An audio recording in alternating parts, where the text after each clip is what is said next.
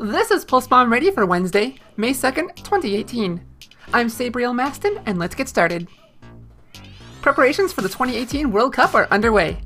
The top 20 countries, plus four host countries, have been revealed. These countries had the highest average SR from recent seasons.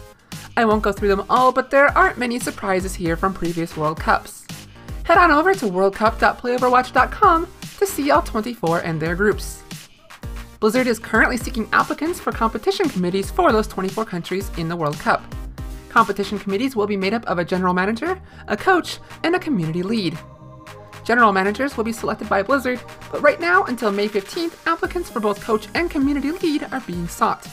Coaches will coach, and community leads are the country's connection to their team, producing content and other material to help promote them. If you are interested in applying for becoming either a coach or community lead, head to worldcup.playoverwatch.com. I feel like an advertisement sometimes.